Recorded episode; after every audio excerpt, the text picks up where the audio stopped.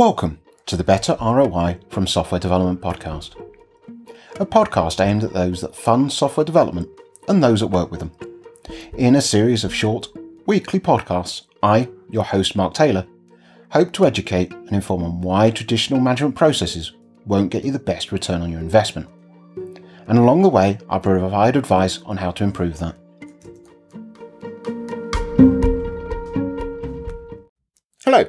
And welcome back to the Better ROI from Software Development podcast. This week, I want to take a look at error budgets and how they can help us prioritize between different types of work. Much of this episode is inspired by the site reliability engineering practices that have come out of Google. Why you might be interested in this episode? Maybe you want to understand what the term error budget means. Maybe you're struggling to prioritize effectively between feature development, defects, risk, and debt work. Or how error budgets can help you with that prioritization.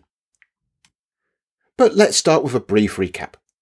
I've previously introduced the set of practices and principles that Google employs to run at the scale that it does.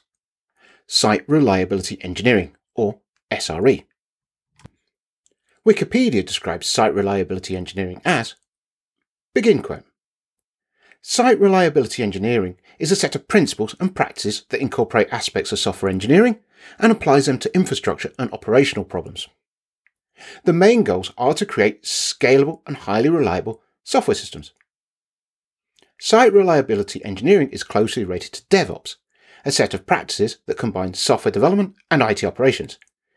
And SRE has also been described as a specific implementation of DevOps. End quote. Site reliability engineering originated out of Google and was as a direct response to them having to handle massive scale. In the last episode, I talked about how site reliability engineering looked at measuring availability and how they used service level indicators, the metric to be observed, service level objectives, the expected level of that metric, and service level agreements, the outcome if that expected level is breached.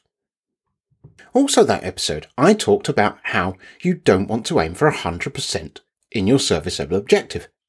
It's going to be prohibitively expensive to even attempt it. Rather, your service level objective, or SLO, should be a balance that allows for new features and change, but provides the right level of stability. And that balance will be dependent on your own organisation. Say, for example, you have a service level agreement of 99.9% of successful requests. That will equate to a potential of 43 minutes in every 30 day period that you can have unsuccessfuls. You can have breaches of your SLO target. That is your error budget. Google equates this to something like a household budget. You can spend within your means, but you shouldn't be overspending. So, how could we use this budget? At this point, I'd like to reference back to the book Project to Product by Mick Kersten that I talked about in episode 100. The book sets out a framework that describes four types of work. Features, which delivers new business value. Defects, which helps deliver quality. Risk, which delivers security, governance and compliance.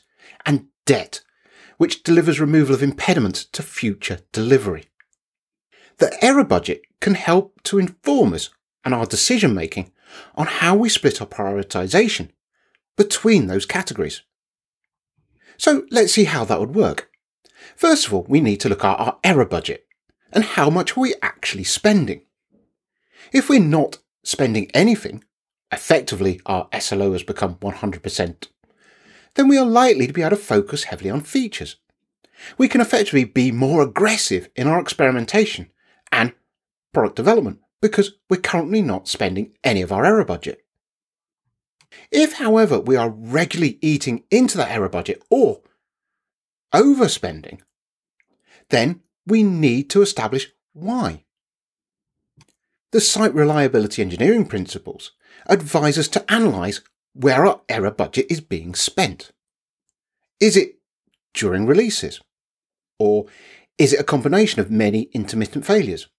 Or is it a major application failure? Or is it something outside of our direct control? So, for example, if we find that most of our error budget is spent during release, then we should really consider investing less in features and more on debt reduction. Say, for example, looking at implementing or improving our continuous integration, continuous delivery, and continuous deployment practices. A word of caution though. I've talked previously about how release failures can drive well meaning but dysfunctional outcomes. We think that releases are difficult and onerous, thus, we try to do less of them. And in doing so, we actually make the release problem bigger and more impactful each time because we start to batch work. Ultimately, this creates more risk and poor ROI. Using DevOps practices such as continuous integration, continuous delivery, and continuous deployment encourages us to do the reverse. It encourages us to release more often, but in smaller chunks. Like any exercise, the more we do it, the better we get. Or our analysis shows that we're spending a lot of our error budget on major application failures. If so, we should consider spending more time on the defects. And we should be repeating that analysis on a periodic basis. Have we made enough corrections that the error budget is back in control? If so, maybe we can reprioritize features. Or maybe the error budget remains stubbornly out of control. If so, we may need to devote exclusive effort to resolve, or at least get into a controllable state. As an aside, fixing may not always be the answer. If our error budget is being spent, this is an opportunity to review the outage to check that it's actually causing customers pain.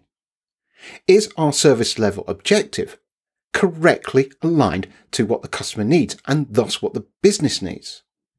It's definitely worth checking to make sure you're looking at the right thing. While you may be breaching SLO and overspending your error budget, does this actually impact the customer or business outcomes? Potentially, the metrics may need to be reviewed rather than wasting efforts on something that is not going to move the needle. The fix may actually be to adjust the SLO. But regardless, being able to track the service level objective and analyze the use of error budgets, we have empirical data to allow us to make educated choices on how to invest our development time. In this episode, I've talked about what an error budget is, the difference between the service level objective and 100%, a budget that you should be using to your advantage. I've talked about how the analysis of current error budget spend can help you choose in prioritizing development efforts between the four types of work as described in the book Project to Product by Mick Kersten. Be that feature, which delivers new business value, defects, which helps deliver quality, risk, which helps deliver security, governance, and compliance, or debt, which delivers removal of impediments to future delivery. I'll include links in the show notes to two articles by Google on this specific subject. In next week's episode, I want to talk about some ideas for handling the inevitable failure in our software systems. Thank you for taking the time to listen to this episode and look forward to speaking to you again next week.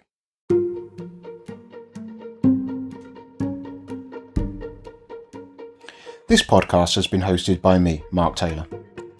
It has been produced by Red Folder Consultancy Limited, a consultancy that can help you achieve better return on your software development investment. You can contact them or sign up to the mailing list at red-folder.com. Or you can reach out to me on Twitter at redfoldermark. If you're getting value from this series, please tell a friend and help me grow my audience.